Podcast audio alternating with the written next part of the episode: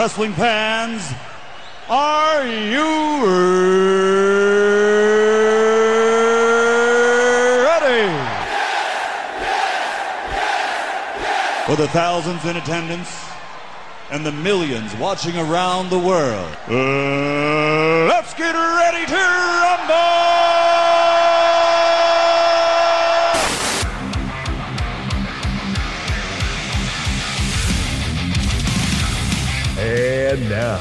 Please welcome at this time your hosts, Graham GSM Matthews and RJ Marceau.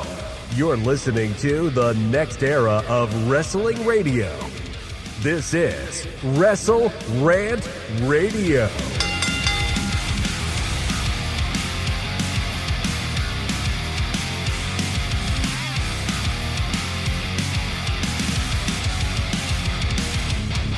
Back in WrestleRant Radio for the final episode of 2023, December 27th, 2023, the 11th annual WWE AEW Year in Review Awards. Here today, the most anticipated episode, at least for me, breaking this down to Mr. Marceau. Mr. Marceau, brother, how you doing? How was your uh, How was your Christmas? I'm doing good. I'm a little afraid for today's results, but uh, besides that, my holidays were good. How about you? they were excellent. I'm, I'm looking forward to this and, and breaking these down for you here today. Uh, I, I, did mention this as we were talking before I hit record. I assume you haven't seen it yet. I know you saw Wonka. Do you plan on seeing the Iron Claw at any point? I just saw it yesterday.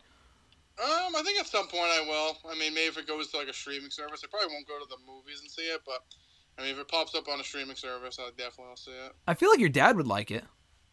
Yeah, eh, probably. Honestly, knowing him, he's a mark. I know you would like it just because there's a lot of territory talk, and I know you enjoy that shit. Might get a little. Uh, listen, if you if you got a little teary out at the end of Wonka, and I don't know what you're talking about because I haven't seen it yet, so obviously no spoilers.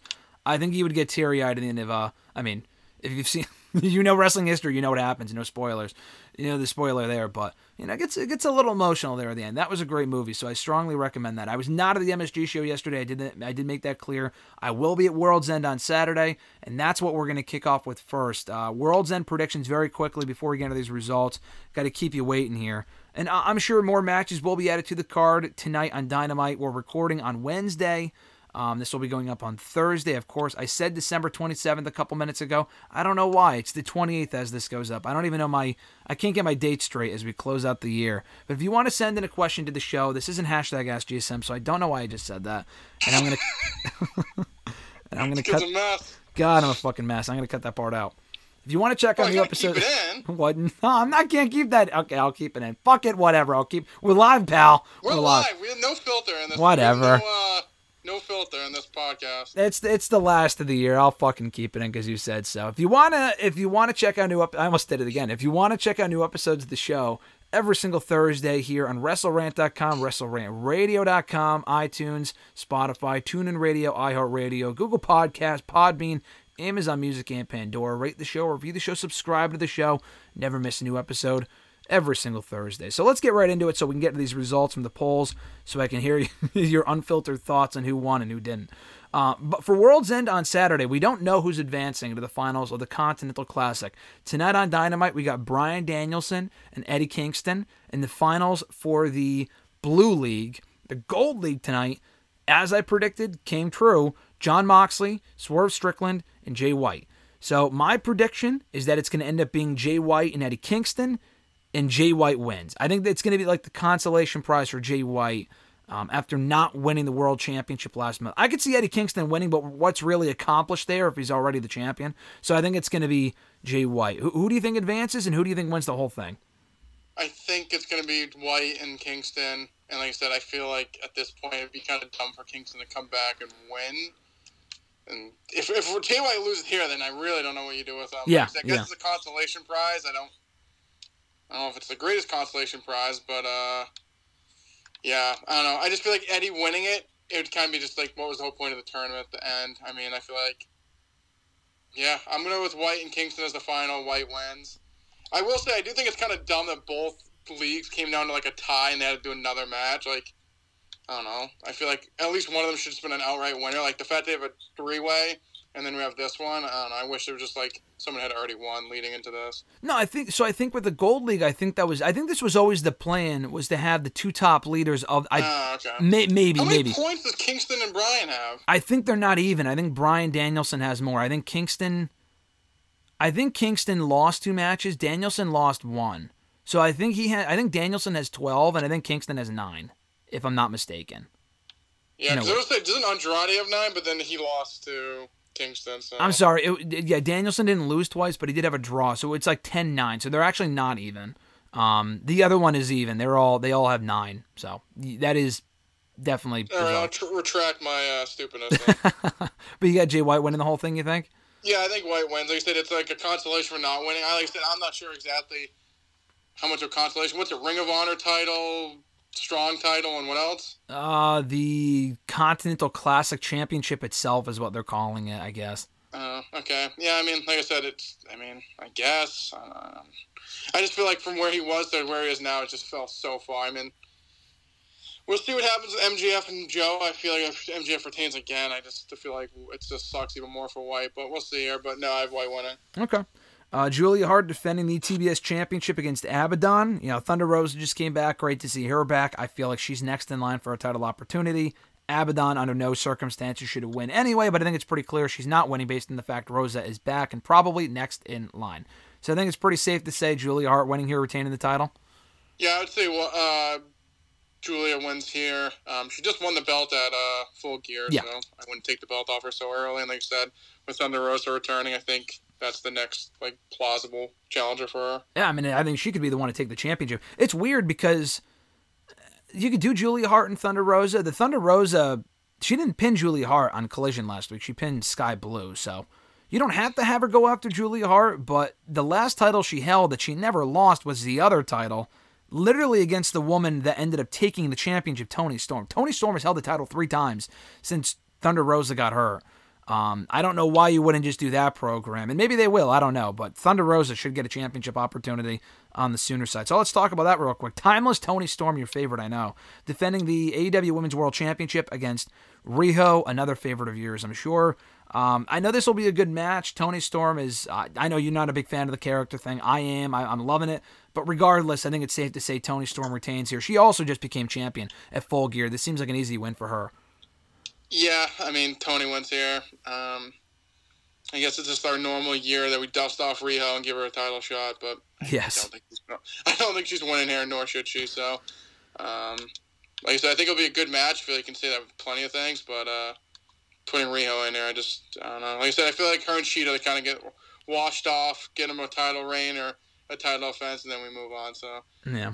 Toni wins here, and Riho will go back to doing nothing. Yeah, we probably won't see her on the show again for another six months. And I'm not the biggest Riho guy, but I will say this because I saw someone someone had tweeted last week like I don't understand the appeal of Riho because I guess she was the one who beat Saraya to become number one contender. Like acting as if Saraya is this hot commodity right now that should be beating Riho. Like no one, people care even less about Saraya right now. It just is what it is. I mean, listen, Riho has her fans. People go nuts for her on these shows. The AEW audience loves Riho. I'm not saying I hate her, but you know, because she is very good, but she's not my favorite personally. I'm just saying she is over with this audience, so I can see why they bring her back and use her. But that does not mean she should be taking the title from Toni here.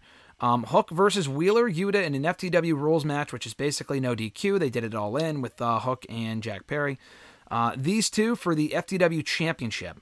Who gives a fuck about the FTW Championship? I understand that. Um, Wheeler Yuta is already the Ring of Honor Pure Champion. He could be a dual champion. Anything's possible. Um, who do you see going over here? Whew, geez, FTW championship. Not like it really matters. I'd keep it on Hook. I mean, I feel like they've been spinning their wheels on Hook for a while now, but uh, I'd keep it on him. Like you said, if Wheeler's already the pure champion, I would just keep the, the FTW belt on Hook. I mean, not that it really matters, but that's what I would do. Yeah, I think Hook's got to start beating some notable people. I know he beat Perry to win the belt back four months ago, but that was four months ago. I'm glad they're giving him more competition, and he is from New York, so I'm sure the crowd will be behind him. But I do think this is a win for uh, for Hook. I like Yuta, but he already has the pure title again for whatever that means. Either um, he doesn't need this championship, so I think Hook wins in New York. Uh, for the tag team titles, the match is obviously up in the air because Kenny Omega has di- diverticulitis. He announced that last week. We talked about it already. He announced that two weeks ago, actually. Um, they are still doing the match apparently. Jericho and a partner versus Big Bill and Ricky Starks, as I figured they would for the AEW World Tag Team titles. I think I said this last week. If they're going to still do the match, I fucking hope it's not Paul White. I mean, I didn't even bother bringing that up as a possibility because I don't think they would do that. I mean, anything's possible, but I don't think I I genuinely Come on, GSM. You give Tony too much credit. I I probably do. I it's gonna be Paul White if he has a. ch- I guarantee it's Paul White. God, I hope it's not Paul White. I think more likely my predict. I think Ricky and Big Bill retain. I think more likely it's Kota Ibushi. Just because I know Jericho, and it's not like him and Kota are close or anything, but they both have that Kenny connection and they've teamed already previously. So I think it's going to be Kota Ibushi, but I do think they lose. So who do you think the partner is and who do you think wins? I'm gonna go with Paul White. I hate Ibushi. you. I. I just want it to be Paul White so I can get a good laugh. um, but I would say Big Bill and Starks retains. I'm going to be at the show, so do you want me to leave early just to beat the traffic? Like I'm, I mean, I know you're the biggest Big Show fan, so I want him to. I want you to see him one more time um, before he retires. So that's, honestly, that's why I said Big Show. Um, I, I, like I said, I, I'm, I've been with you for almost ten years now doing the show. I just know that Big Show Paul White is pretty much like your number two. Like it's William Regal, then it's the Big Show. So I just want you to be able to see him one more time. hey, listen, I I'm can't. just honestly, I'm being thoughtful. Like you're That's welcome. true. That that that's that's my Christmas gift is more Big Show. I need no, I need more BS, not no more BS. I need more BS on my show. I can't argue with that logic. Um, last two matches here again. They're they're obviously going to add more. I wish it was a seven match card, but they're going to add another seven tonight and on Collision. So or not there is no Collision. Probably on Rampage on Friday. Um, AEW TNT Championship no disqualification match rematch from a few weeks ago. I'm I'm honestly kind of surprised they're doing it on this show. They just did Adam Copeland and Christian Cage a few weeks ago on Dynamite. I thought they would save this for Revolution, but maybe they don't want to wait that long. Or I mean, the card kind of needs this match. The rest of the card does not look great as of right now, so I guess it kind of needs it. Um, I think Adam Copeland becomes champion. Christian already beat him once. You can have Christian win again. The Shayna Wayne stuff is terrible. I'm sorry. I just think that whole adding her to the act shit is stupid. I think Christian is doing some of the best work of his career. He does not need Nick Wayne in there. Nick Wayne's whatever. Shayna Wayne's even worse. Um, that shit's terrible. Keep them out of there. I don't know what's stopping them from interfering in a no DQ match. That's so dumb. Unless Edge has backup. Um, Adam Copeland, sorry. I didn't think Adam Copeland becomes champion here. So what's your prediction? Yeah, I think I think Edge retains or Edge wins the belt here. Um, like you said, the whole Shayna Wayne, the whole Nick Wayne, whole that whole stuff to me, I just it's terrible. Um, I like I like Christian. Um, hopefully can get away from this stuff, but uh, I, think Edge retain or Edge wins the belt. I think they just take a good thing a lot of the time. WWE does this as well, but AEW specifically, they take a great thing and they water it down with like a million. Like, all right, we need to have like five people in the group. No, you fucking don't. Like, it can just be two people. It can be one. Like Christian and Luchasaurus, Kill Switch, whatever was enough. You got to add in Nick Wayne and then Shayna Wayne, and it's got to be a whole ass group. No, it doesn't. It can just be one person. I don't understand that. Um, anyway, I think Adam Copeland becomes champion as well. And then the main event for the AEW World Championship MJF defending against Samoa Joe, the rematch from Grand Slam. I'm going to save the most unpredictable match for last year, Mr. Marceau. I'm going to save the most unpredictable match for you. Who do you think goes over here? of course, you make me pick. Um, I feel like I think I. Um, this is so tough. I just feel like so Joe had multiple title shots when Punk was champion. He didn't win. I just don't know why now you'd put on the belt him on the belt now. It's not like he's really changed too much. MJF is injured, so it makes sense if he did lose. But like I said, I just also don't know why. If you're gonna put Samoa Joe was gonna be the champion anyways, I don't know why you just have him lose to Punk twice and then. I feel like there's so many things weighing. I, I'm gonna say Joe wins, but like I said, that kind of goes back to my thought. I don't know why he just didn't win in the first place. I, I don't like saying this, and I love MJF. I think MJF's to win. I do. And I said Joe a couple weeks ago because my you, you're saying, like, if Joe was always to win, why not put the belt on him initially? I agree with that, but you can also flip that and say, why do the rematch if they if they're not to put it on him again? Like they could have put anyone else in this spot. Wardlow isn't a world title contender, I guess, but you could have heated him up and do and done MJF and Wardlow on the show. Or, I mean, Swerve may have been rushing it. He's ready, but that might have been rushing it. I mean, I don't know. I, I'm ready for MJF to drop the title. I know he's legitimately hurt. I don't know what that match tonight's going to look like if they actually do it. That tag team match or the Ring of Honor tag team titles. This is coming out afterwards, so whatever. I don't know. I would take the belt off of him. If he's going to lose it, if he's gonna lose it, losing it to Swerve is great. I just kind of feel bad for Joe, and I just want to see Joe as champion because he's great. He's never gotten a main title run in any of these major companies, WWE or AEW. TNA and Ring of Honor, sure, but like I'm talking about in like a bigger company. I really want him to win. I don't think he's gonna win. I think MJF retains, and then we get the grand reveal of the Devil and the Masked Men. I think it's pretty safe to say that the henchmen, and not the 20 that popped up on Dynamite last week, but the henchmen are Wardlow and the Kingdom and Roderick Strong. Um, I think the Kingdom win the tag titles tonight as the Masked Men.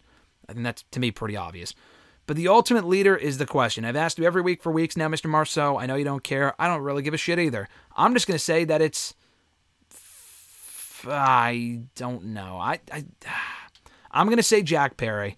I'm gonna say Jack Perry, and I hope it's not. And I like Jack Perry. I just think that'd be a big. That would go over like a fart in church. I feel like Dolph is just too fucking random. I don't really care to see that personally. Um, and Adam Cole would be cool, but I feel like he's too hurt for that to happen. So, what's your prediction there? Final prediction. Realistically, like you said, you kind of hit the nail. I literally could give two shits less over it as. I honestly, I feel like the more I think about it, the more I've kind of like logically. I mean, I think this would be all. I feel like MJF could be it, and I feel like it would be so dumb. That would be very dumb, yeah. Because like Joe said, like technically the only time MJF's been attacked is like literally no one else saw it. Like he was like laid out in the back. It'd be like the Bully Ray fucking logic. Yes, Um, exactly. I just And then, but my, my thing is there. I feel like there's a pretty strong possibility that happens, like you said. The only thing I fucking hate about that is that at that point, what is gained from having him be the devil again? Like we've already seen this with him again. He's already the world champion. What does he gain from having a faction? It's so stupid. yeah, nothing. I mean, I I think MJF is like a is a wild card to be just be him. Yeah.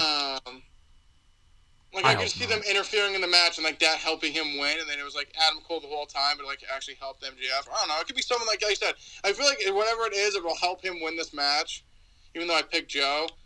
Um, if that's the direction they go in, but like I said, I don't know. Like Jack, like I just feel like anyone it is, like you said, even if it's Adam Cole, I just still don't think I would really care. Nick Nemeth, no. Perry, like not really. Like I don't know. I just feel like the payoff is so bad that I just don't care. I'll say MJF, but I think if I'm saying anyone but him, it'd be Jack Perry. Yeah, that's probably who it's going to end up being.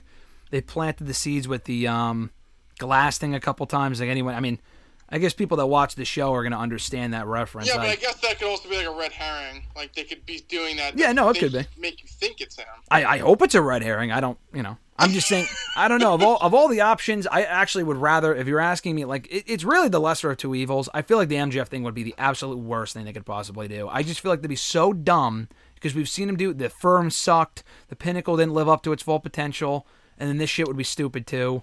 He was in the firm. Uh, he was supposed to be not in the firm, but like in charge of the firm. They helped him win the uh, contract last year at All Out. That was that whole thing, and he he had the devil mask. That's where it came out at, at- to begin with.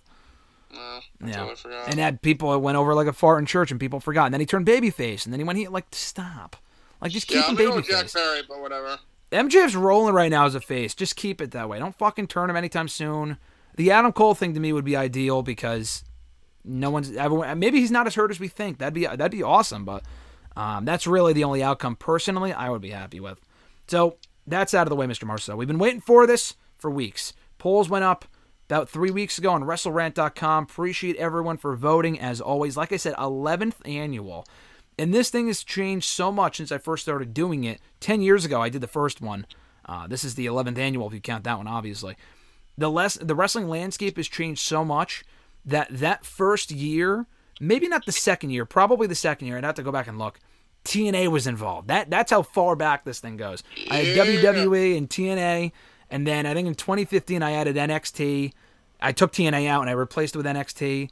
You took NXT out this year. Big mistake, yes, man. Yeah, oh, well, re- okay, we'll get into that. We'll get into that. So, I had NXT last year. There weren't really a lot of candidates last year, I think. So I just thought I'll just do a clean break and not include it this year, even though there were a lot of great matches and good stars. I don't think. Yeah, I was gonna have like Ilya or Carmelo in Wrestler of the Year, but I think I took them out too. I'd have to look. I'm pretty sure I took them out. Um, so I took NXT out, and now it's just WWE and AEW. It was WWE, AEW, and NXT for like the last three or four years, dating back to 2020. I took out NXT. So uh, before we go further, we'll talk about the entire year in the hall at the end. But your thoughts on me taking out NXT? Do you think I should include NXT maybe next year? Um, based off this year, I would say yes. I thought NXT finally kind of got like its mojo back a little bit. Like I watched NXT way more this year than I had since the rebrand. Mm-hmm.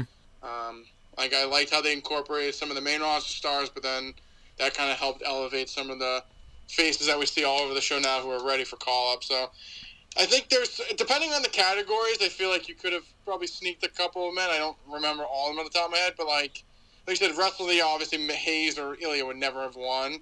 Um, so I get that in that aspect, but depending on the category, I feel like you could have included some of them. Um, but no, I mean, like I said, I thought they had a solid year overall. So uh, especially from since the rebrand. Yeah, I'll be I'll be more specific too because obviously they're included NXT's in show of the year, obviously.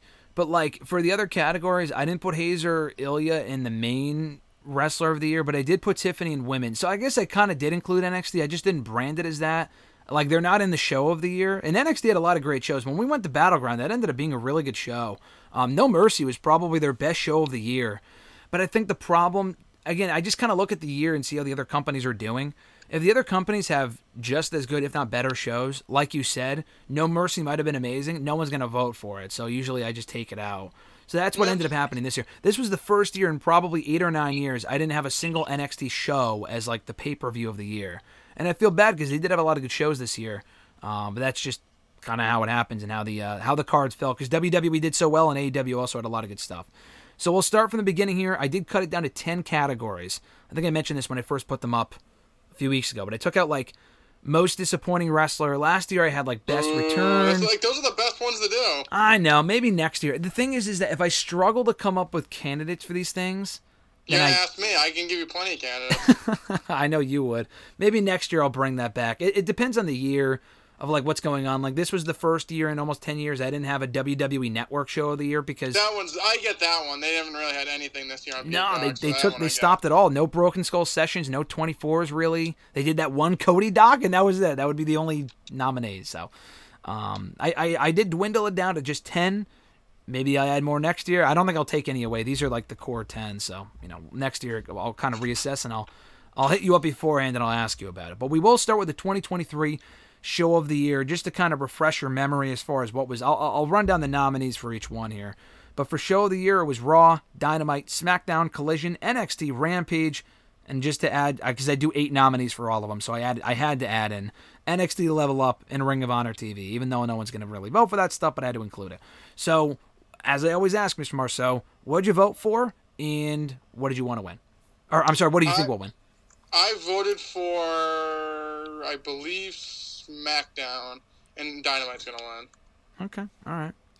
So the show of the year, winning. This was uh, a bit more evenly distributed, with thirty-one point seven percent of the vote. So it wasn't a landslide. The runner-up had twenty-six point eight percent. 31.7% with the show of the year, Mr. Marceau. Are you ready for this? Don't hang up the phone. NXT. I'm not kidding. NXT won show of the year. I'm not rigging this thing. NXT won with 31.7% of the vote, and I'm not disagreeing with that either. I'll talk about it in a second. And I mean, I have my own. Kid didn't even include NXT in one show of the year. What the fuck's going on? NXT won show of the year with 31.7% of the vote. Second place, 26.8% of the vote. Raw. Monday Night Raw. That's amazing. 12.2% of the vote. I'm sorry, 17.1% of the vote. SmackDown. So, not a lot of AEW fans voting on this one. Uh, Dynamite did win fourth with 12.2. 9.8 was Collision. 2.4 to Rampage. And nothing, no votes for Level Up or Ring of Honor, which was expected. So NXT is the show of the year. I mean, so here, I don't vote in my own polls, obviously. I think I would have gone with SmackDown. You said you thought you would have gone with SmackDown and thought Dynamite. I didn't think Dynamite would win just because AEW has been so hit or miss this year, but AEW fans are so loyal, you can't always bet on that being the case. Dynamite getting fourth surprised me. Raw getting as high as it did surprise me because I've enjoyed Raw this year, but I don't know if a majority of the people have. Overall, we're talking here because it's had its ups and downs. NXT, I think people voted for that, and here's what I'll give it to. It's a consistently solid show that has only improved. I mean, the last two weeks, who cares? But you know, that whole period from like the summer up until recently, where they were putting Becky on there and maybe not necessarily Corbin, but they were really like improving the quality of the show to get that TV deal, and it worked. And they got that TV deal with the CW. So NXT being the show of the year is uh, quite amazing, Mr. Marceau. Yeah, I mean, like I said, I, I, I, mean, like I said, I think, I guess if you want to go with the logic, it's the most consistent show.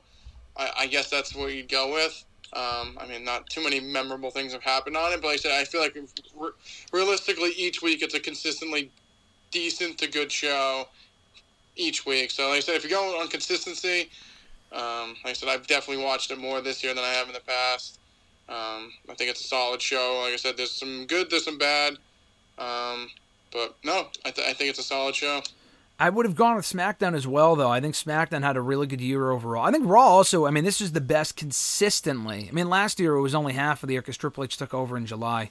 I think this is probably the best overall year Raw has had, maybe not ratings wise.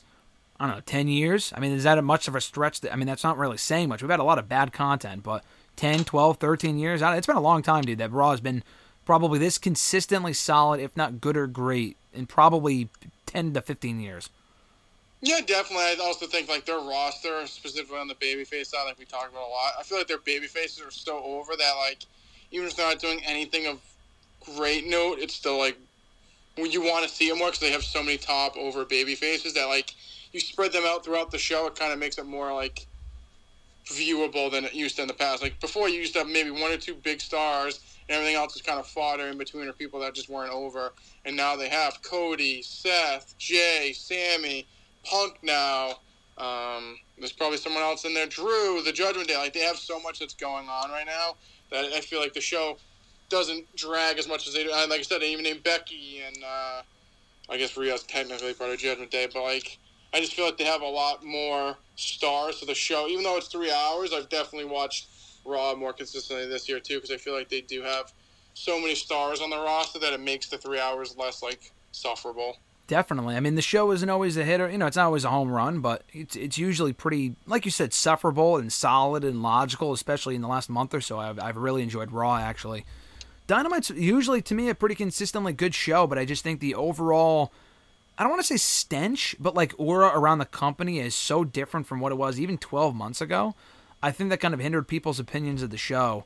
Um, so I can understand that, I guess. And then Collision, Collision it's funny. I actually you know she's not an AEW fan much at all. She's much more of a WWE mark. I asked Alexis what she voted for. She voted for Collision, just because. I mean, Collision was the thing is if Collision was around longer and it was as consistently good as it was to me in like July and August, I would say that was the show of the year. But it was only the best show of the week for like two months until then Punk left, and then it just kind of became Rampage 2.0. It's been good lately with the Continental Classic, but it's not the best show that, uh, of the week at all. So the NXT one really surprised me. So if you thought 2023 was a shocking year, you might be surprised by some of these polls, but uh, you know we'll, we'll get further here in the 2023 pay-per-view of the year, Mr. Marceau. The nominees included, and we went to a few of these shows: Elimination Chamber in Montreal, WrestleMania 39, WWE Backlash, AEW New Japan Forbidden Door, AEW All In, AEW All Out, AEW Wrestle Dream, and WWE Survivor Series. I didn't include any NXT shows, like I said. I did four WWE for um, for AEW. So, which one did you want to win? Which slash vote for? And what do you think will win? I voted for WrestleMania, I believe. Okay. Um, I'll go with WrestleMania too. I mean, I feel like I have like a gut feeling one of the AEW shows probably won. I don't know. I thought this year's WrestleMania was top to bottom, like one of the best ones they've had in a long time. I just feel like both nights had. I mean, obviously with I feel like the match obviously gets overshadowed because of the finish, but like even Cody, like the main event in the second even though yes, Cody didn't win, but like the match itself was still good. I feel like it just kind of gets lost because the finish was so shitty. Um, but the night itself, like I'm pretty sure Ray and Dominic was that night. Um, I can't think of the top of my head what else was that night, but I still think the second night was good. The first night I thought was like, if you put the first night on alone, was a really good show, ending with Usos and and Zayn and Owens. Um, pretty sure Theory and Cena was that night, but people didn't really oh, really love that. Um, but no, I, am gonna WrestleMania. I wouldn't be shocked if like all the one in London, all in. Mm-hmm. That's all in, right? Yeah. Yep. I wouldn't be shocked at that one. Um, I didn't really think that was a great show. Obviously, broke all the records, whatever. Um, but I'm, I'm, I'm going to go with WrestleMania. Yeah, I didn't put now thinking about it. I should have put Money in the Bank on here. Money in the Bank, I think, was a better show than Survivor Series, but I had to put Survivor Series on there because like Punk came back and Orton came back, and it's kind of a recency bias for some people. Um, but that was a great show too. Um, Mania, though, it's funny that you. I mean, I'll, I guess we'll talk about it after I reveal the results. We'll talk about some of these shows. So the results were 42.5% of the vote, majority of the vote. WrestleMania 39. So you were right on the on the money with that one. Second place with 15% of the votes, a pretty wide margin there. Backlash got second place. Third place was tied, All In and All Out. Funnily enough, we're both tied at third uh, place. Uh, fourth place, fifth place, whatever you want to call it. Uh, next up with 7.5% of the vote, Survivor Series. Tied. Sheesh. Yeah, so 5% of the vote. Not a lot of AEW fans, uh, you know, churning out in, in, in masses this year. 5% both to Forbidden Door and Wrestle Dream. And then last place with no votes, Elimination Chamber. Which to me, I will say this so a couple things before I throw back to you. Elimination Chamber should have gotten votes. To me, that was one of the best shows of the year. I know I'm biased because we were there. I get it. But that was an excellent show. One of the best B shows they've done in a long time. Best Elimination Chamber show they probably have ever done. Great atmosphere, great show, great main event, great chamber matches. People don't remember it as fondly, I don't think, because it happened in February. And Mania is always more memorable. So that is one thing. Two, I agree with Mania being the show of the year because it was. Backlash was also a blast. I enjoyed a lot of AEW shows this year. But I think with Mania, the one thing I wanted to ask you before I cut myself off, you watched back 38, I remember, and you said it wasn't like as good as I said it was or other people said it was or whatever. I know you probably haven't watched back 39 yet. Would you say that 39 that was top to bottom the best Mania they've done in probably the last I can't say 10 years. Maybe since 31 or 30 itself? Prob, I would. I mean, I have to go back and, like I said, the other shows kind of like. I, I feel like the other shows kind of like mashed together. Like, where was 30? Oh, 37 was Tampa. Yeah, that was a good show too. I like. I like That that, was a good show too. 38 was at AT and T, right? Yes. Yeah, I would say 39 was probably the best one they've had since 31, 30 time frame. I think it's uh, the best two for one like consecutive manias they've had since 30 31 for sure. Um, I know people will be soured on the Roman beating Cody thing. I mean, I thought that was terrible. You know, we've discussed that ad nauseum, but at least I can admit, you know, that match was amazing and the overall show was great. I thought night two had kind of some you know, worse booking decisions, but overall it was a pretty great two night mania. Um, and I think the other takeaway from these shows, dude, is that both companies, but definitely WWE, they've done such a great job this past year of branching out and doing some real great international shows. Puerto Rico was great. Backlash would not have been remembered as fondly if it was not in Puerto Rico, but it was a good show though. Um, you had Money in the Bank in London, which was a lot of fun. We had the Montreal show in Canada back in February, which was great. AEW doing the All In show in London. They had uh, the Canada Forbidden Doors show in June. And then coming up in 2024, W- uh, AEW obviously already doing All In too, but WWE has already got Australia for February. They've got fucking Paris for Backlash, and they've got Berlin for Bash in Berlin or whatever it is in the summer in August. That's crazy. So we have a lot to look forward to in 2024 as well, and it's really worked out wonders. Uh, really worked, uh, you know, wonderfully for WWE as far as paying dividends and making them more money and stuff like that. Yeah, I mean, even I feel like the Saudi shows have been better. Yeah. Um, obviously, they've made making, like you said, making a lot of money off those as well. But um, no, I thought this year, like you said, specifically this year. I mean, next year should be good as well. But those international shows, like, would definitely like help the year. Like I said, I felt like being in elimination chamber was like the crowd was ridiculous. Like. Even with that, even if Sami wasn't there, I still feel like it would have been a crazy crowd. Mhm. Um, same with Puerto Rico. The London crowd for Money in the Bank was great as well. Um, but yeah, I feel like, like I said before when we originally talked about the whole like leaving the United States, I feel like it giving those other countries is nice because it gives you like a different perspective. But then when they come back to the states, it also makes you want to go more because it's not as readily available as it used to be. Exactly. They're not coming to the you know the Northeast and other places like that as consistently as they were. So you know, it makes it feel more special when they do, which is cool, especially for the pay per views. Um, what was the other thing I wanted to say? But the international shows. Oh, I feel like I, I tweeted this a week ago as far as the NFL belts thing, but. Nick Khan is going to go down as one of the biggest difference makers in this company's history. I mean, between the international shows and the merchandising stuff, among many other things, the network deals that he's been able to do in the last couple of years. I mean, he's gone from being one of the biggest heels in the eyes of wrestling fans, from letting go of so many people, as, as far as that being the perception, to now really turning things around for the better. It's, it's amazing the difference a couple of years can make. I mean, yeah, like I said, he was a heel to all these people, but for the company alone, he's making they're making so much money. So like, obviously, it is at the end of the day, it is a business, and they're making so much money. But I think like the strategy they're using, like I said, it also I feel like it helps the fans because, like I said, it makes it more want. You want to see it more. If you get it all the time, it's not as good. Yeah. So, I mean, I, I like what they're doing. Makes you like have like that hunger. Um, so I, I like what they're doing right now. An incredibly important hire for WWE, and I think if they can kind of maintain this momentum and continue to branch out internationally, there's no reason to think this hot streak they're on right now won't continue for a while to come. We get to the 2023 feud of the year. Again, four from AEW, four from WWE. Nominees included Sami Zayn and Kevin Owens against the Bloodline. This would include, and I kind of lumped it all together. Um, Zayn against Reigns, Owens against Reigns, that whole thing from like, Jan- I mean, obviously even before January, but January through like May is what I'm talking there.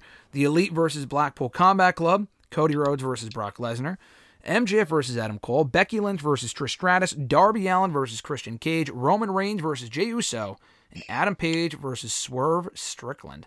What'd you vote for, Mr. Marceau, and what do you think won? It's a tough one. I can't remember. It was definitely one of the bloodline ones. I probably vote for Roman and Jey. Yeah, probably. I'm, I'm a fucking mark and a half. um, but I feel like yeah, I feel like what do you say, Zayn? What was it, Zayn and Owens versus the bloodline? Yeah.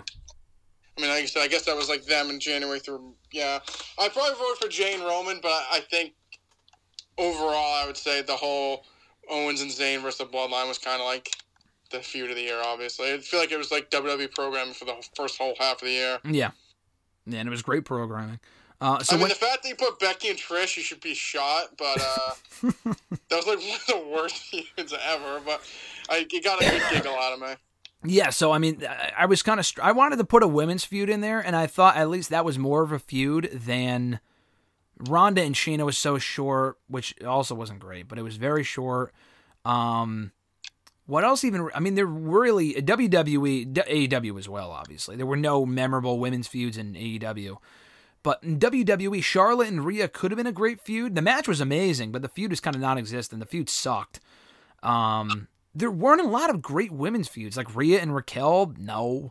Um, Bianca and Damage Control for the millionth time. No. Like there just weren't a lot of great women's feuds, so I couldn't really include a lot of those. Bianca and Oscar, eh, I don't know. So I thought that was the biggest one, so I included it. Um, but winning with 35, or I'm sorry, 37.5 percent of the vote. Sami Zayn and Kevin Owens against the Bloodline. So again, you were right with that one. Uh, two with 20% of the vote. MJF versus Adam Cole, and I should say that would include not just their feud, but the whole story, really. It wasn't really a feud. They were friends in the aftermath, and they got cut short due to his injury. But that's what that whole thing includes. I, I, I can't really explain that in the poll, but that should be implied. Third, Roman Reigns versus Jey Uso with 17.5% of the vote. Uh, fourth place, Adam Page and Swerve Strickland with 10% of the vote. Fifth place, 7.5% of the vote with the Elite and Blackpool Combat Club. 5% of the vote, Becky Lynch versus Trish Stratus. Don't know why. Wow. I, I, I don't I don't get that one. That's five too many. 2.5% of the vote, Darby Allin versus Christian Cage. In 0% of the vote. No votes for Cody Rhodes versus Brock Lesnar. No one liked Cody and Brock, apparently. Jesus Christ. I think Cody and Brock, while it was not a great feud, was definitely better than Becky and Trish. No disrespect to the women, but that's just a fact. And they were both from the same time span, after Mania through SummerSlam or whatever. Um, but yeah, you were right. Zayn and Owens versus the Bloodline. That included, dude, that whole peak of the Bloodline saga with the Zayn turn at the end of a Royal Rumble.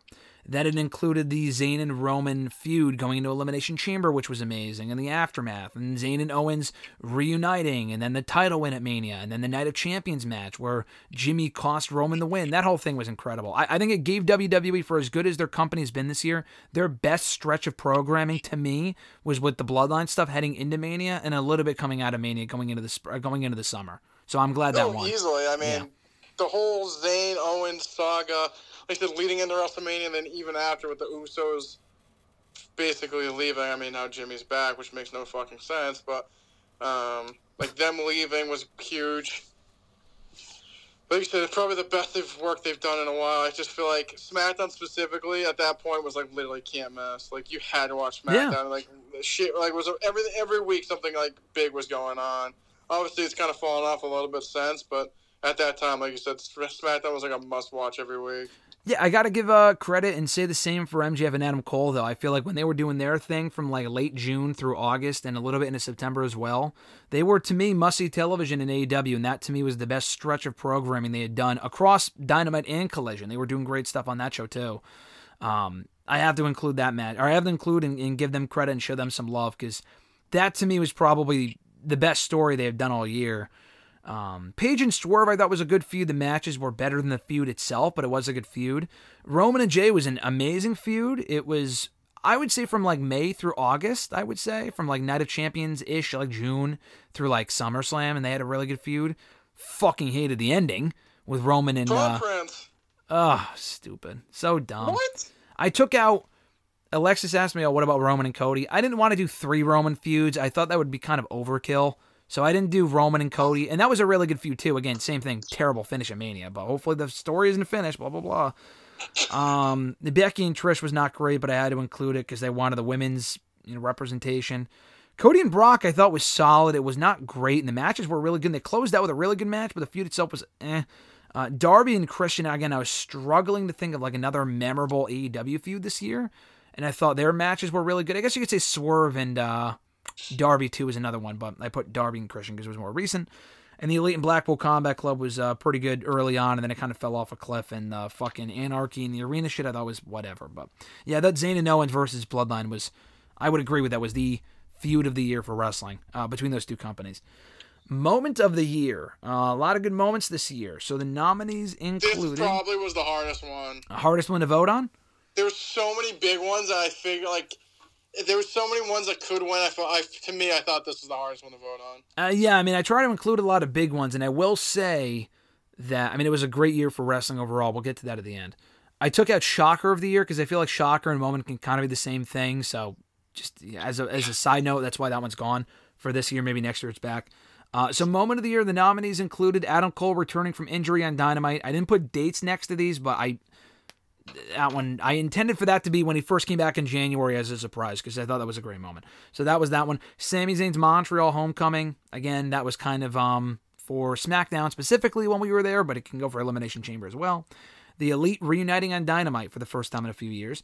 Jey Uso pinning Roman Reigns and Money in the Bank. That kind of included Jey turning on Roman as well because that moment was amazing. Um, but I did not include that because I didn't want two of kind of the same thing. So I went with that one. WWE paying tribute to Bray Wyatt on SmackDown for the tribute show for him and Terry Funk back in August. The Rock returning to SmackDown in September. Adam Copeland's debut at AEW Wrestle Dream. And CM Punk returning to WWE at Survivor Series. So what'd you vote for, Mr. Marceau, and what do you think won? I said, I feel like this was the hardest one. I feel like either Punk or Rock won. I Okay. mean, I think based on the whole, I mean, the landscape itself, I feel like Jey turning on Roman or him pinning Roman was probably the biggest moment of the year. Sure. Um, Yeah, first time he's been pinned in four years, pretty much. Yeah. four years. It was like a big moment, like right after Jey turned on him. I just, like I said, I just feel like Punk and Rock. I mean, like they, obviously we don't even know how it's gonna pay. Like the Rock was just a one night thing. Like there was, there wasn't really at this point no payoff to it. Yeah. Just coming back to SmackDown. Punk hasn't even wrestled. I mean, I guess he wrestled last night MSG, but still hasn't wrestled yet. So like that was a big moment. There hasn't really been a payoff. I mean, I think it's one of those two. But if I actually go with actual like moment that like led, it was like Jey turning on Roman and pinning Roman was probably to me. I think was the biggest moment of the year. Okay, that's what you voted. I assume that's what you voted I for. I think that's what I voted for too. Yeah, because I feel like Punk and Rock. Like I said, I think I like went between them, but I feel like it's. I think those were probably the two we were gonna win, so I didn't vote for it because I just feel like it was either of those two. You think the the Jey Uso one won? No, I don't. I think either Rock or Punk won. Okay, okay. Well, number one with fifty three point seven percent of the vote, again, vast majority, or not? Yeah, I mean, it's over, well over half. Uh, CM Punk returning to WWE again, massive moment. I'll get to in a second, but that also just happened a month ago, so it's still fresh in a lot of people's minds.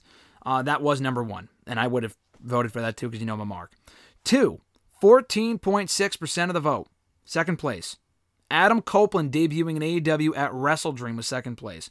Third place, 12.2% of the vote. WWE paying tribute to Bray Wyatt. 9.8% of the vote. Fourth place, Sami Zayn's Montreal SmackDown Homecoming.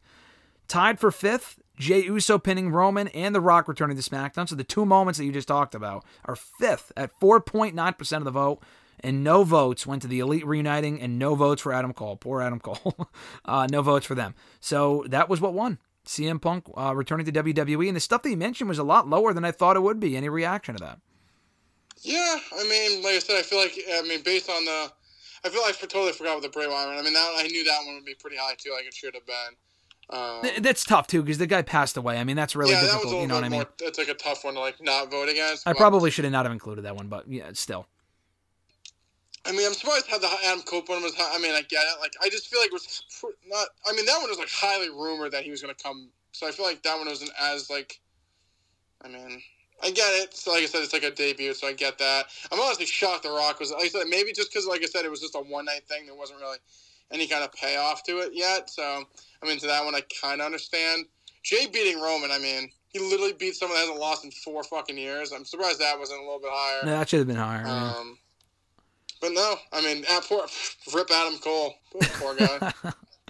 Yeah, uh, that was a great moment. But again, it happened in January, so it is what it is. I, I, I get it. The Punk one, I would still go with as the moment of the year because again, the Jey Uso thing was, to me, probably second. The Adam Copeland return was great. People kind of expected it, but it, it was a or not return debut at Wrestle Dream was a pretty surreal moment because no one ever expected him to actually leave WWE, and then he did.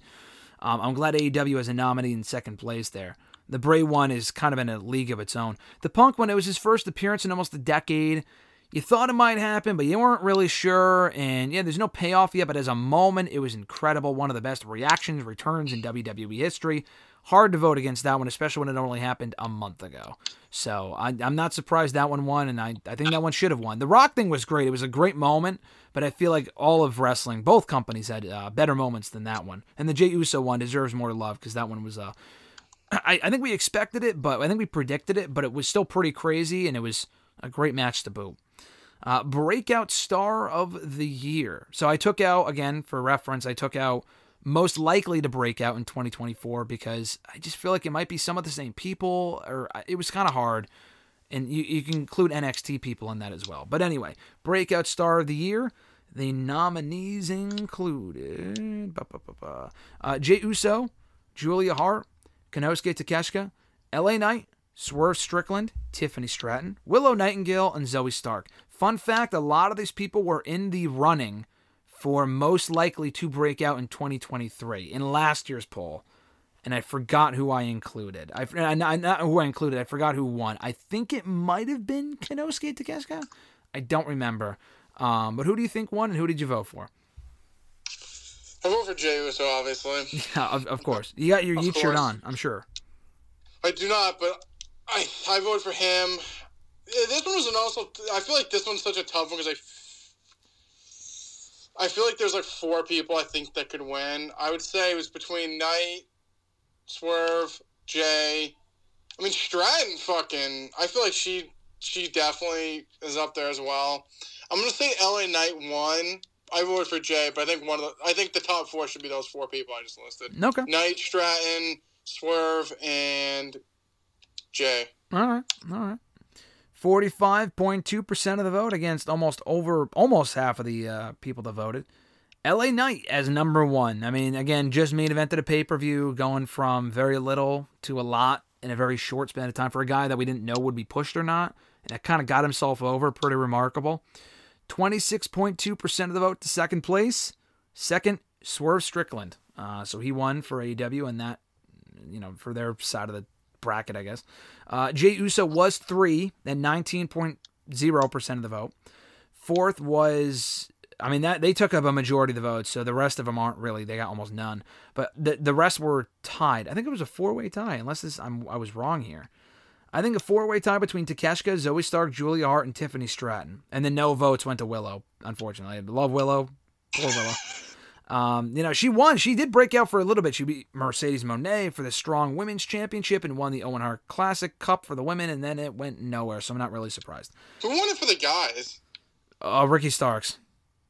Okay. I could have put Ricky, but I feel like Ricky was already on the ascent last year, so I I didn't just put. honestly, not like it really matter. I honestly, like I said, I didn't even. I honestly didn't even know she won until you just mentioned it. Yeah, yeah.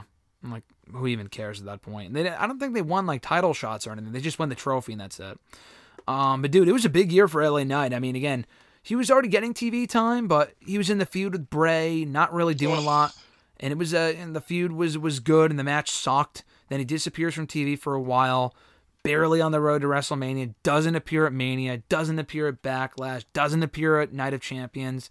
I mean, it looked like they had kind of given up on him until he got himself over heading into Money in the Bank, turned things around with a win at uh, SummerSlam, beat Miz, wins with John Cena, gets the endorsement from Cena, headlines Crown Jewel, loses obviously, but still a very good match and very good showing in defeat. And he's become and he's remained one of the biggest baby faces on the Blue Brand. I don't know if that'll be the case in a year, and I hope it is.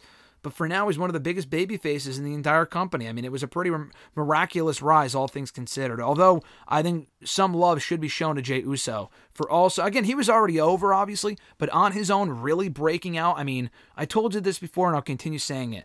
The guy is a main event. I mean, I know he calls himself main event Jey Uso, but like, he feels like he could be a world champion, and I wouldn't be opposed to it. If you told me that a year or two ago, five years ago, I would have laughed in your fucking face because I was like, he's not a world champion. But at this point, I think he is. And Jey's not like the best wrestler in the company by any means, but his character is great. He's relatable, and people just fucking love the guy. It's got that Mark Briscoe effect for me, and I know that's it's fitting because they the Usos feel like WWE's Briscoes. Um, but yeah, I mean, Jimmy is no Jay Briscoe. Let me put it that way right now. Jey's far better than Jimmy Uso. Jimmy Uso ain't bad, but Jey is really broken out, and it's been uh, great to see. And Swerve has obviously had an amazing year too. No, yeah, like I said, I think LA Knight, just the magnitude, like I said, he went from the whole Max Dupri thing, that awful. I watched the other day, that terrible match at Royal Rumble with Bray Wyatt. Oh my god, it was so bad. Not being on the show majority of the year, and then finally getting his run, and like you said, being one of the biggest babyface in the start in the company, so that definitely makes sense. Same with Swerve. Um, Yeah. Last he was kind of doing like the whole like Swerve in our glory thing. Never had any payoff. I guess we're gonna get it next week probably, but uh, no, I think he's done well. I think they hopefully don't with him specifically. Like I feel like they need to kind of strike when the iron's hot at this point with him. I mean, he's so over. I feel like it'd be a mistake. I mean, I guess Adam Copeland could win the TNT title, but if it's still on Christian, then it's like we have to see. Because if Joe wins, I mean, he's is he a heel? Is he a face? I don't. I, Yeah. I feel like he's a heel. I don't know. We'll see. But uh, I just feel like Swerve. You need to kind of put something on him.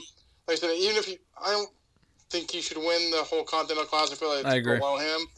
Um, but he needs to win something, or I feel like the fans could turn on. it. But he had a great year overall.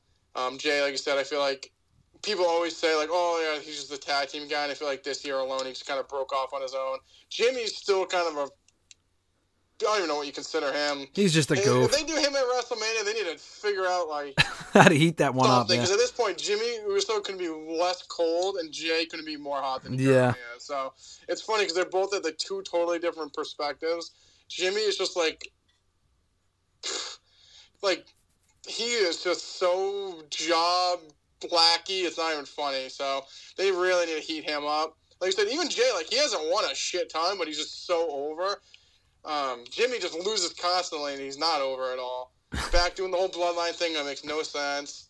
Um, so Jey's had a good year. I think he'll have another good year in 24. And then Stratton, like we said, I mean, I, I, I think she's going to be one of the next big women's superstars for WWE. Um, I mean, her time's coming. I think it'd be sometime this year they'll call her up because she's pretty much done everything in NXT. I don't really know what to do with her, and I think she could literally be like thrown right in the main event scene on on Raw SmackDown and fit right in. Yeah, no, Tiffany, I think will have a lot of success on uh, Raw or SmackDown this coming year. Jade as well. If, if I did like most likely to break out, w- Jade would obviously be on there. She should have a lot of success this coming year as well if she gets called up and put on one of the two main shows or even NXT. Um, I got to give credit to Julie Hart. I think she wasn't really anyone I cared about at all, even as recently as a couple months ago, but she's improved a lot. Um, the character stuff has been better. She's probably the best part of House of Black. I mean, she's the only one with a championship right now. Um, but she's improved a lot, and she's now champion, which is cool to see. Zoey Stark, I mean, we've been pretty favorable towards her. She had a really good year, I think, overall.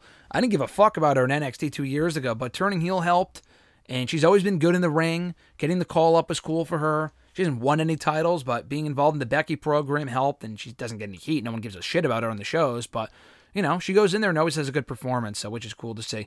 Willow's Yeah, I like Zoey. I like what you said with Zoey. I think her biggest problem is she just isn't over. No, Like, I think she's she's great. I think like working with Trish was good. Beating Becky, getting like those reps was good. But she's kind of unfortunately stuck in Raw's group of women who just aren't over. It's like her, Tegan, Natalya, uh, insert other person. Like I feel like it's pretty much the whole Raw women's division besides Becky at this point. Uh, and Rhea, I, they just they're just all women that no one could give any care to, unfortunately. No, not at all. They really need to do a better job in the new year of getting people to care about some of these women. Uh, you know, Tegan Nox thing was in that that poll last year. I put up what a joke that was. I mean, she's gotten better and she's been on not better, but she's always been good. She's gotten on TV a bit more lately, which is nice. But they need to really kind of take it to the next level with her for people to really care. Uh, Willow, I think, is great. Again, got to do more with her. Takeshita, I think, would have been higher had they really followed up on his push. Um, and, you know, he turned on Omega, great heat with Callis, and then it went fucking nowhere. Beat Omega, beat Omega, went nowhere. He's done nothing since then. That was almost four months ago. Inexcusable. I think that's bullshit. Um, but he is great as well. We get into the women's match of the year for 2023. I'm not gonna lie, and it's not their fault, but slim pickings from AEW on this one just because and it's not the women's fault but like they don't put them in a position to really have great matches or great programs so it was kind of hard to pick so i actually included a ring of honor match which was which was actually great and so I, I think i have two aew matches and one ring of honor and then five women's uh, from wwe so just a heads up but so the nominees included charlotte flair versus Rhea ripley for the smackdown women's championship at wrestlemania 39 Bianca Belair versus Asuka, also from WrestleMania 39. Didn't include the women's chamber match, but that was also a really good match, just a heads up. Bianca Belair versus Iyo Sky from Backlash. Becky Lynch versus Trish Stratus from Payback, excellent match. Athena versus Willow Nightingale from Ring of Honor, Death Before Dishonor for the Ring of Honor Women's World Championship. Becky Lynch versus Tiffany Stratton from the for the NXT Women's Championship Extreme Rules from NXT No Mercy. Uh, NXT No Mercy. Kris Statlander versus Julia Hart from Wrestle Dream for the TBS Championship and the Women's War Games match from last month at Survivor Series. So hearing those nominees, Mr. Marceau, what'd you vote for and what do you think won? I voted for Charlotte and Rhea. I think it probably won by a landslide. Um, I like Stratton and Becky. Um, I mean, I think Rhea and Charlotte was, to me, I think hands down the best match of the year um, for the women easily. Um, I like Lyra and Becky. I mean, it wasn't the greatest match ever, but the one in NXT when Lyra Yeah, won the honorable mention, yeah, great match. Good match, a good like uh, finish and stuff like that. Um, but I think Charlotte and Rhea won by a landslide. You are not wrong. They did win by a landslide. 60% of the vote going to Charlotte and Rhea, WrestleMania 39, a match that could, could have easily headlined that show and did not for the right reason. They had a better closing to the show, but this was amazing. Rhea finally winning. Any other outcome would not have made sense. The match was as great as it should have been a couple of years ago. And they've always worked well together, but this was easily their best match together. Uh, the right outcome. GSM's tears from WrestleMania 36. Seriously, I was fucking stupid, and they finally righted that wrong, which was great. uh, amazing match. I thought uh, it was uh, exact. I mean, the feud again was non-existent, but they went in there and had an awesome match. Loved it. Second place, actually tied for second place. This doesn't make much sense. Uh, well, one of them does. Tied for second place is Athena and Willow, and I was really happy that got as high as it did because that was an excellent match. I don't know how many, not many people watch Ring of Honor, obviously nowadays um, or even saw that match, but they did have an amazing match. I'm glad that got second place, along with this is a recency bias one women's war games. I mean, Stop. I enjoyed the match, but that was not second place material. Sorry, it's not. No, no, no. That match was I honestly was probably one of my least favorite matches of the year. Yeah, I no. thought the women had just so much trash and garbage in it. I, I mean, like I said, that must be a recency bias, but I don't know. I think it was probably one of the weaker War Games matches they've had in a while. I enjoyed the match. I thought it was really good, but definitely of these ones that I listed, it was the weakest. So that that's second place, I guess. Uh, tied for no, just a solid third. Becky and Tiffany from No Mercy. They had a great main event on that show. Forgot to main, mention they main evented. Uh, I guess I must have forgot to put Ronda and Shayna on there. That barn burner from SummerSlam must have slipped my mind. Maybe next year. Um, I mean, I love that match. I was in the bathroom the entire time. So, uh, I just love every hold they put on. Yeah. Um, MMA rules, yeah. MMA rules. I mean, I can't. e- Honestly, if you put it on there, I wouldn't be able to vote for it because, like I said, I was in the bathroom majority of the time. I walked in, I walked out, heard Shayna's music, laughed, and went back to grab uh, some more cookies. I didn't mind the match, but no one gave a shit. No one cared. That match was a disaster, unfortunately. Um, Bianca and Iyo from Backlash getting fourth place with 5% of the vote. Uh, fifth place with 2.5% of the vote, Kris Statlander and Julia Hart from Wrestle Dream. And then no votes. No votes. This is bullshit. Bianca and Asuka from Mania 39 and Becky and Trish, which was an um, outstanding match. That that getting no votes just really bothers me. I mean, the fact that Women's War Games got si- second place and Becky and Trish, which only happened three, four months ago inside the steel cage, which was an excellent match, getting no votes is complete and utter bullshit. People do not like Trish Stratus, I guess, because that makes no sense. I think it was just more of the feud itself as a whole. Um, Yeah, maybe. that's probably it. The match was great, though. Yeah, I thought the match at Payback was really good. Yeah, I don't know. But Charlotte and Rhea is a deserving number one. That was an excellent match. Now we go from the women to the men for the men's match of the year. So this was the only category this year, and the only category ever, actually. I did 12 different nominees. That was how great this year has been for matches. So that's how many nominees I included. I think I did six from WWE, six from AEW, um, and that's what we came out to. So here were the nominees Roman Reigns and Sami Zayn from Elimination Chamber. MJF and Bryan Danielson Iron Man match for the AEW World Championship from Revolution. The Usos, Kevin Owens and Sami Zayn tag team titles at WrestleMania 39 Night 1. Night 2, Gunther, Sheamus, and McIntyre Intercontinental Championship, WrestleMania 39. Bad Bunny versus Damian Priest, the San Juan Street Fight from Backlash. The IWGP US Championship match, the rematch from Wrestle Kingdom, which I did not include because that wasn't an AEW match technically. Kenny Omega and Will Ospreay here, number two from Forbidden Door.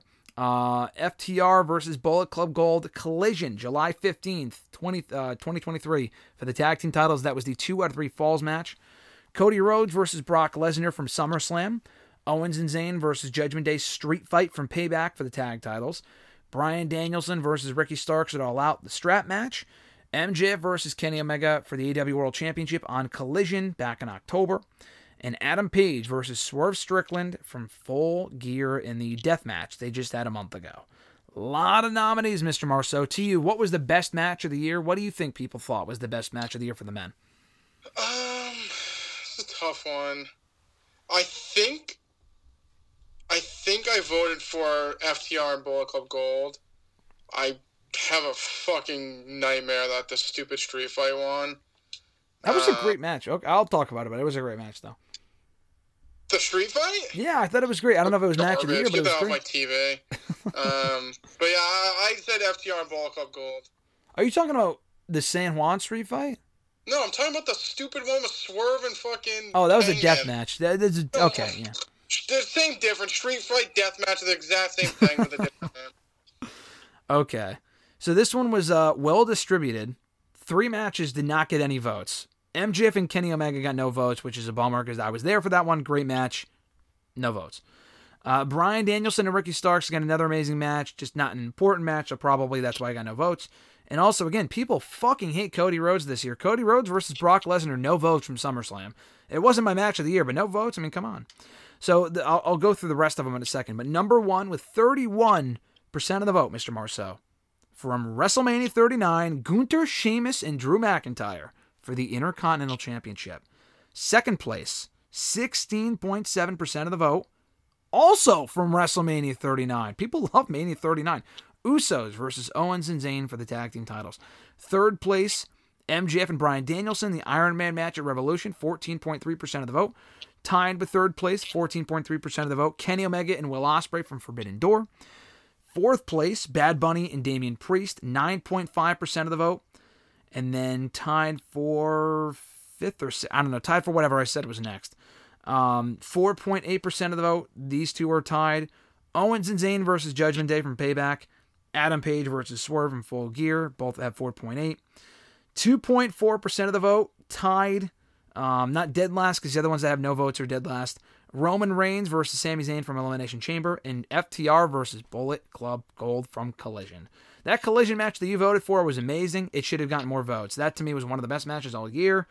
Uh, to me, the match of the year was MJF and Bryan Danielson, but that got three. So your reaction to what uh, won Gunther, Sheamus, and McIntyre? I'm not upset at it because it makes sense. No, yeah, I get it. I just. I mean, I guess if you're going off like, re- like I said, recency bias, Bullet Club Gold's kind of been done ski since Jay White lost. Sure. I'm pretty sure Juice is hurt. I don't even think I've seen the Guns in a while. It, it's Uh, it's honestly tough for TV matches to win anything because they're not as memorable as, as main event as. Well, yeah, pay-per-view matches. definitely. So- Um, yeah, I like Gunther. I like so that match was really good. I would still go with the tag match because I guess it was on TV. It, I mean, it still is a great match. Um, yeah, I mean, and, Zayn and Owens and, and the Usos was great too. Like it was a good match, and the story was amazing. So I feel like you could go well with that too. But I feel like the best actual, like best match, regardless of TV, I thought was uh, Bullet Club Gold and FTR. Like I said, it just kind of sucks that both. I mean, FTR. I don't even know if they're even around right now, and Yeah.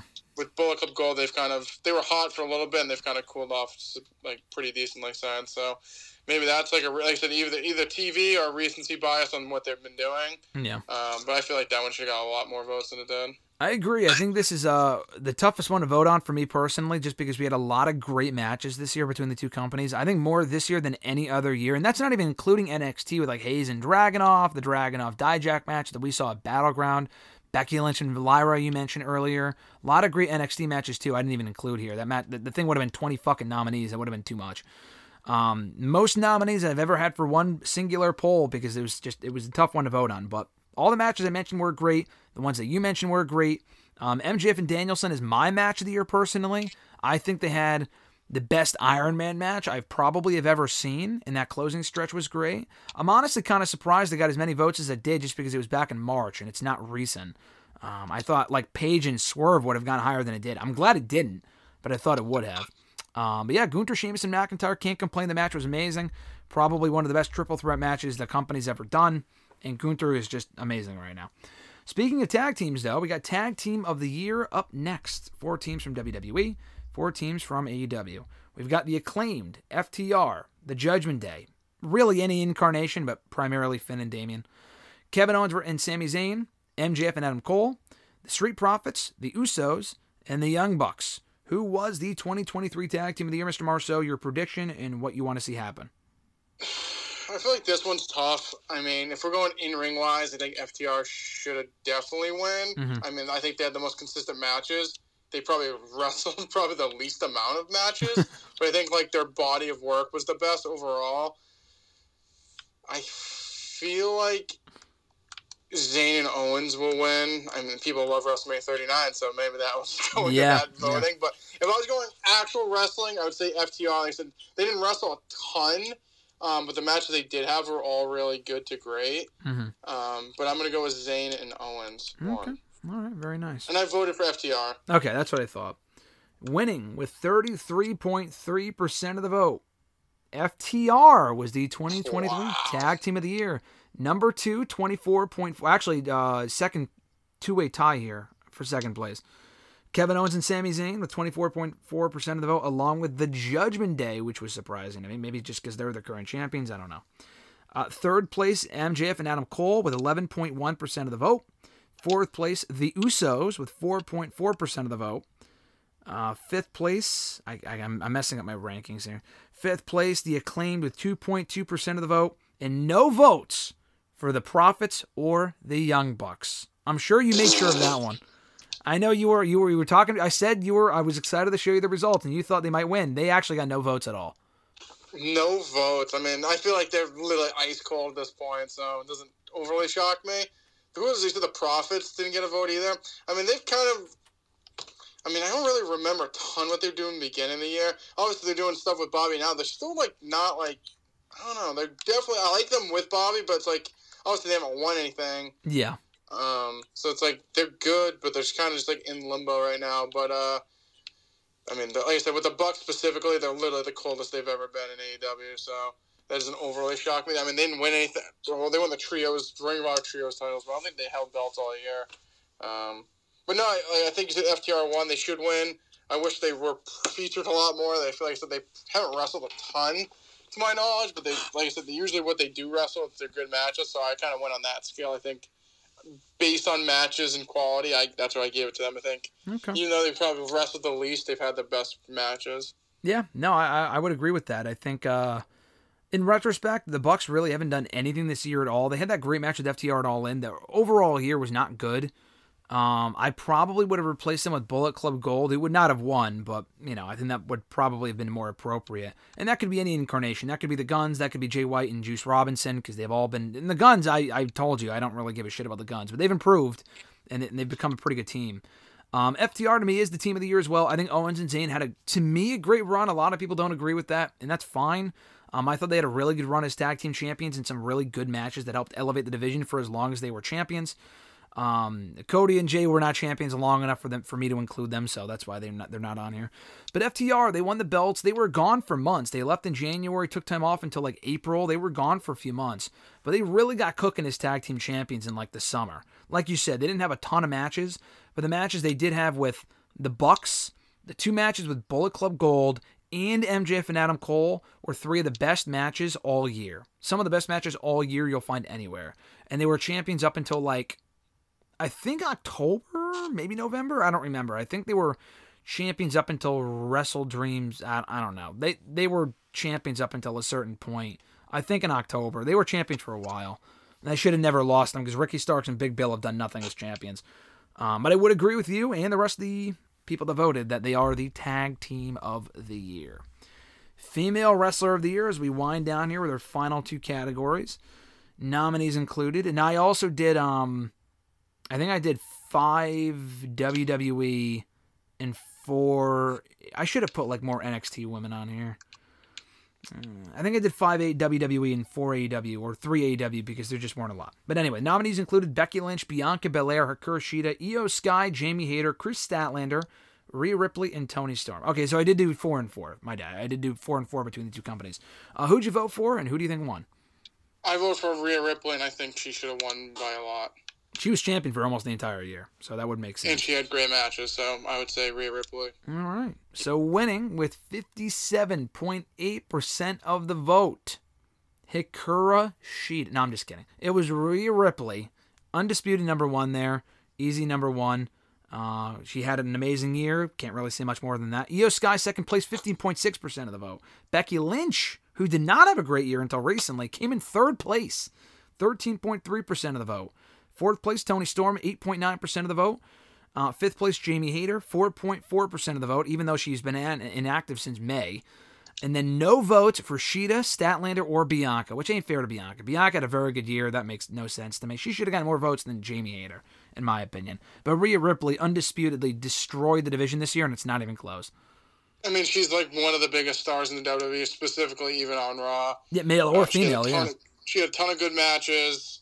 I, I mean, she was champion majority of the year. She runs Raw still.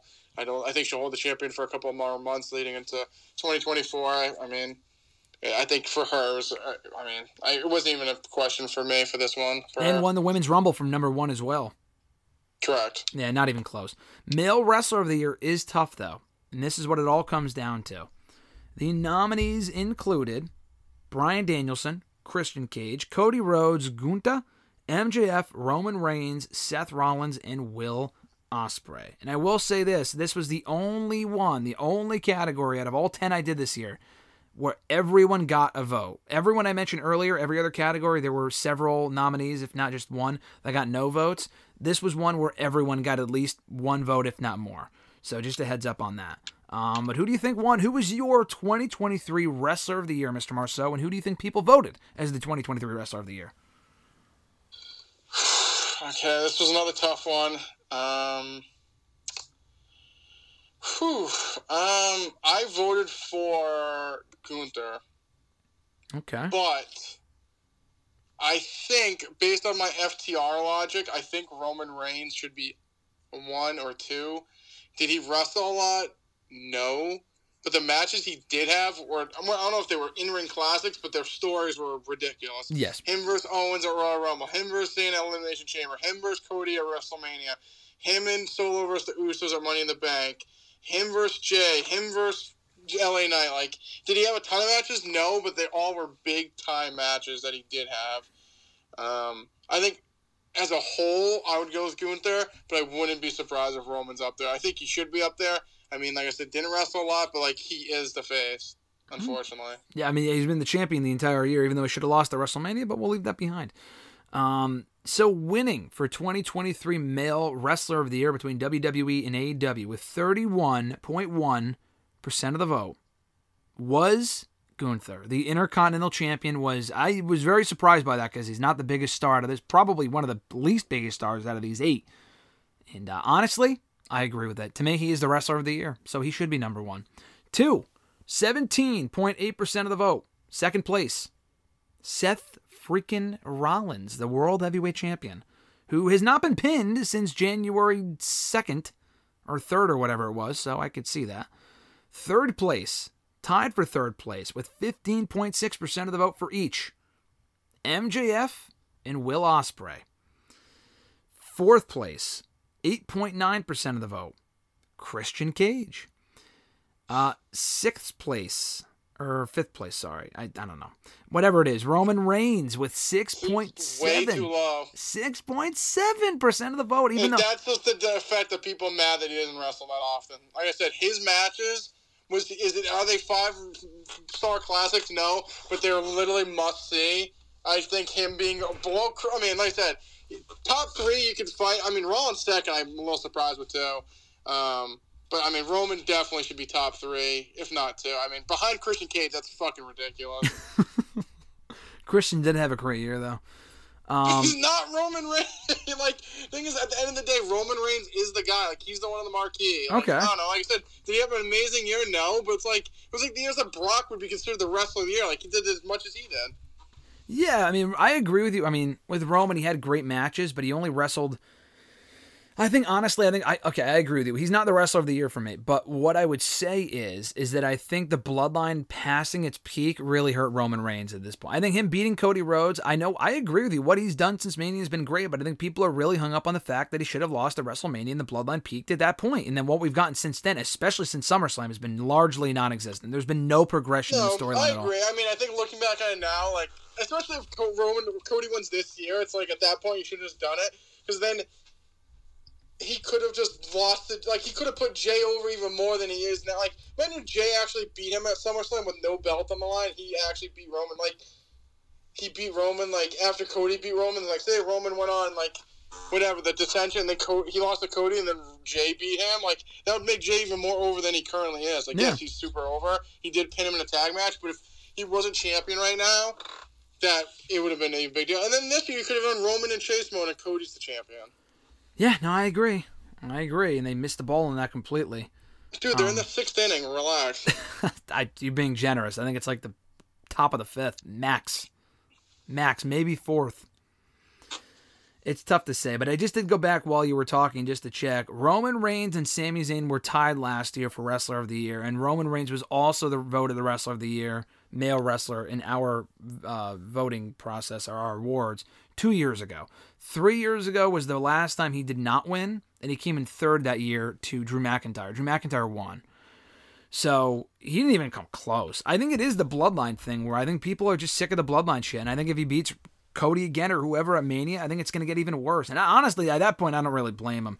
This year, I kind of blame fans because I think he did have a very good year overall with, again, more big time fight feel matches against a variety of opponents. LA Knight's match was also really good. I think the story just peaking at Mania was what really bothered people. But you can't take anything away from these other people. The Rollins character isn't great, but Rollins had a pretty good fucking year. I mean, he was world champion since May. He's had some really good matches, holding it down on the Raw roster. MJF had an amazing year as well, champion almost all year. We'll see what happens on Saturday. Um, but he kind of carried the company in 2024. I would probably put him at number two. Will Ospreay wasn't signed to AEW, but the matches that he did have were fucking phenomenal. Uh, Cage had a great year. Probably not as good as Roman, but Christian did have a very good year. And Cody and even Bryan Danielson. I mean, they didn't. I mean, Cody was very well protected, and I think him losing at Mania hurt. Not a lot of Cody fans uh, voting in the polls this year, but uh, they did have a very good year as well. I think it was uh, definitely a, a toss-up as far as who you can call the. I think you can make an argument for honestly most of these, if not every single one of these people. To be completely honest with you.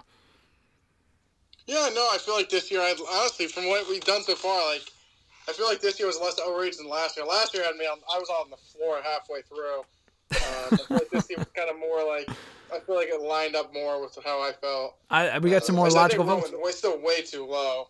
Um, but like I said, I feel like you could put MJF second. Like I said, Rollins has had good matches. It's been good this year. The character in me just that's okay. That's my Roman Reigns bloodline thing. The character for me just kills him. Like I just think of other people before because I can't stand the laughing and the stupid lingerie shirt and the. Ugh, No, I agree with can't. that. So there you go. That's why Ron for me shouldn't be second because I'm that's my Roman Reigns bias. to him. well, I like I love Seth Rollins. That's the worst part. I love Seth Rollins. I just can't stand the character at this point. Yeah, yeah. He's got to ditch that shit. And every time we thought he might ditch it with Logan Paul or with the Judgment Day or with Drew, he continues to go back to it. It's like, dude, stop. He'll get serious when he needs to, but like, why not be serious all the time? I don't know. The lingerie shit is just uh, the fucking always laughing and this crap and that crap. Rollins is outstanding, but they need to move past that part of the character that he's been doing for like two or three years now. It's gotten to the point where it's way too ridiculous. Um, that being said, though, an amazing year for wrestling, specifically WWE and AEW. I did go back and check real quickly of the 10 categories that we did have, and none of them were negative. None of them were like most disappointing. AEW only won one of them, that being FTR Tag Team of the Year. I think AEW had a pretty good year, dude, but I think this was easily their weakest year overall. The Punk controversy was embarrassing. Um, they sold out Wembley, and that was an outstanding achievement. But that I'm not saying it's an anomaly, but like their attendance is down, ratings aren't what they once were. They're not like super low, but I mean they got beat by NXT a couple months ago, and they probably didn't even need to. That was kind of ridiculous um, on AEW's part. They've signed a lot of great people. They've had some good storylines, but it feels like the buzz around the company is finally starting to die down, and they need a real big rebound here in 2024. Yeah, I mean, I feel like this was definitely the weakest year, like you said. I just, I think it's kind of to the point with them specifically. It's like, I don't know how they get bigger than they currently are. I feel like they hi- like Punk was like the biggest star they could possibly get, and that, I mean, did it help? Yeah, did it help like a lot? Not really, and. I feel like the company itself is just based off just good match. Like, yeah, if you want to go by just good matches, yeah, you can watch every week. They'll have good matches every week. They're just like isn't that just doesn't go like I feel like that doesn't get you so like it only get you a certain level. Yep. I feel like the people that at this point are the people that are gonna watch.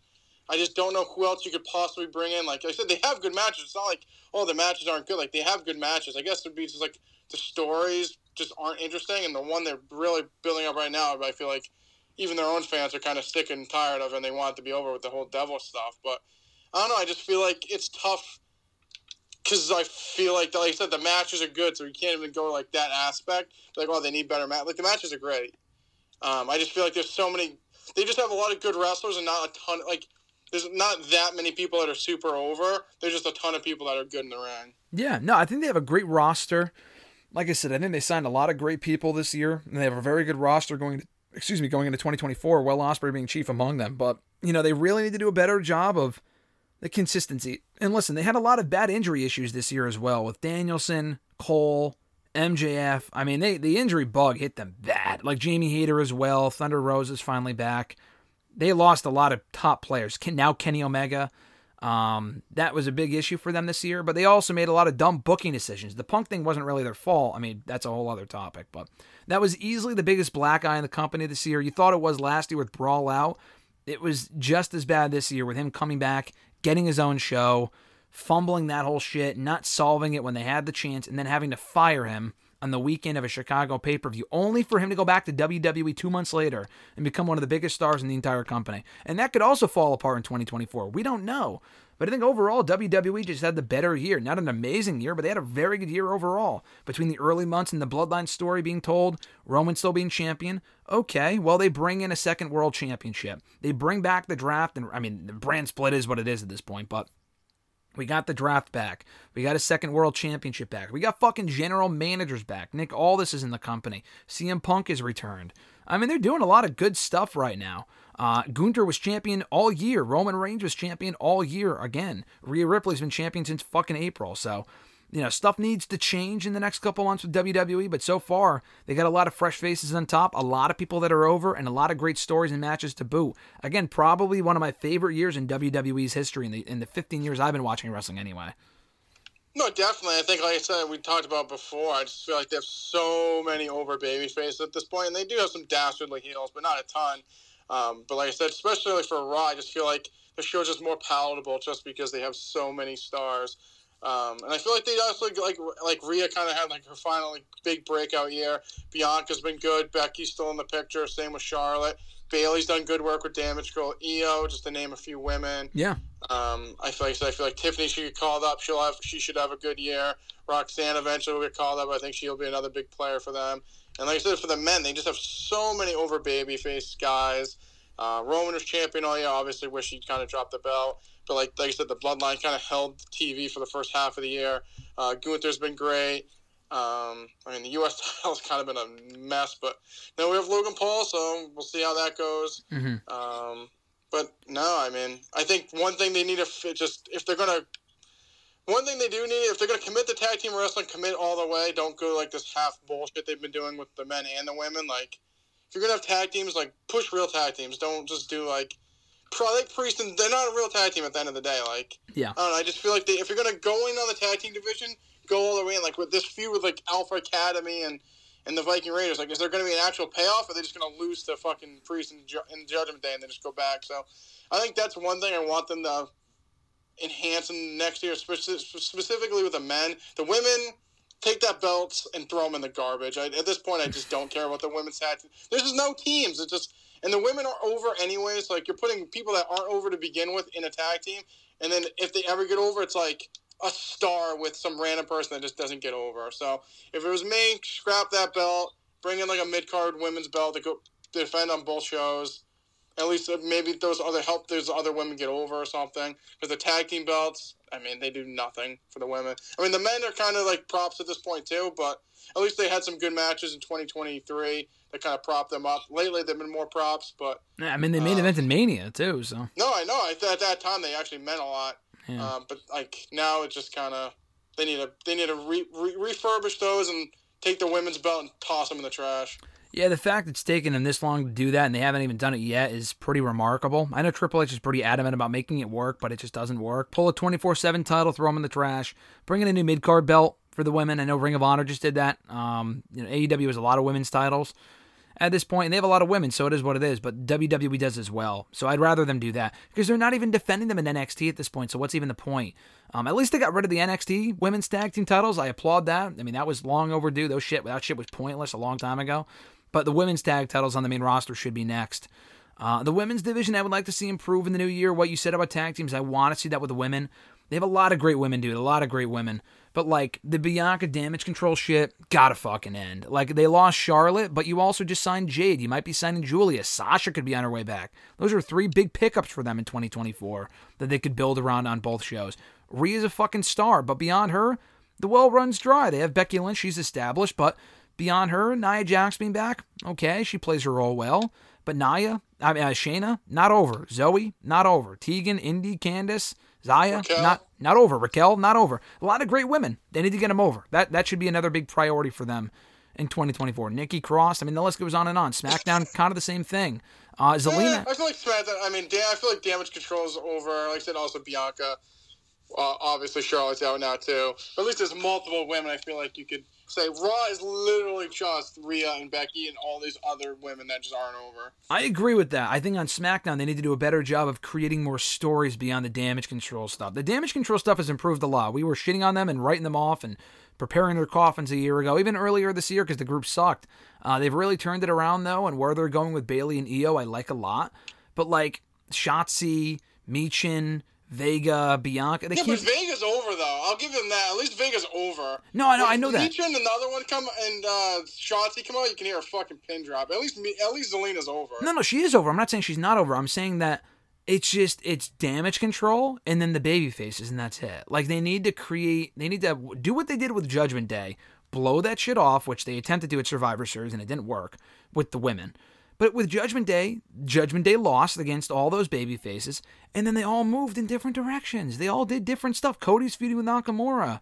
Jey Uso's doing something else. Owens and Zayn doing other shit. Like, why can't you do that with the women on SmackDown? They're still doing the same fucking matches. There's no like- one else over. That's why. and they need to work on that. That's my point. So Bring in Sasha. I Have her don't do. really know how you get there. I feel like with the women, it's a little bit tougher. I feel like you're over or you're not. I, I mean, it takes a little bit, a little fluff and buff, I guess. Like I said, because Damage Control specifically, like, they were trash this year. They lost at WrestleMania. They kind of just were, like, floating there. And then eventually I feel like they got over. Once Io won the Money in the Bank and won the belt, I feel like it kind of helped it because the story kind of changed with them. Yeah. Before they were just kind of a team of losers. Then finally Io won, and then we've kind of got like a little bit more movement on that. But Yeah. I just feel like with the women specifically, it's hard. I feel like for women, I don't know if it's just just the way the fans are. I just feel like they need to win like something to get popularity, if that's the right word. Like Yeah. I feel like they're not over until they like. I can't think of a woman that just like randomly got over. Like I said, maybe Zelina, but she also just had a huge match in Puerto. That was more of a Puerto Rico thing. Like at the states, they weren't fucking going crazy for her. Um, She's like getting Liv good Morgan reaction won the in the belt, and everyone fucking loved Liv Morgan. Um, Yeah.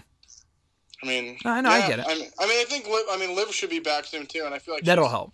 Yeah. She's like over to a point. I mean, she's more over than any of those other women on Raw. So Sure. that's a start. Um, but yeah, like I said, I think this year they definitely have to work on that because Raw specifically, it's just a Becky, Rhea, and a bunch of women who just aren't over. Yeah, they have the exact opposite with the men's division on top. They have an embarrassment of riches with the depth of the division on, on Raw and SmackDown. The only thing they need to work on with the men, get that fucking belt off of Roman. We need to move on here. Like, I don't want to see him break this record, that record. He ain't breaking Bruno's record, so we need to move on. We have people that are ready for a run that it's hurting them. LA Knight should be champion this coming. And we'll talk about predictions next week. Your your favorite question. We'll save that for next week. And I already talked about it on hashtag earlier today. That'll be up soon. Um, but you know, I want to see maybe Sami as a champion in the new year. Drew, I've I made the case could be a world champion. I don't know if he will beat Seth, probably not, but you could do that. Sami, Knight, um, you know, a, a Cody, obviously, and you can maybe make a case for another person. I, I think the long runs have been great.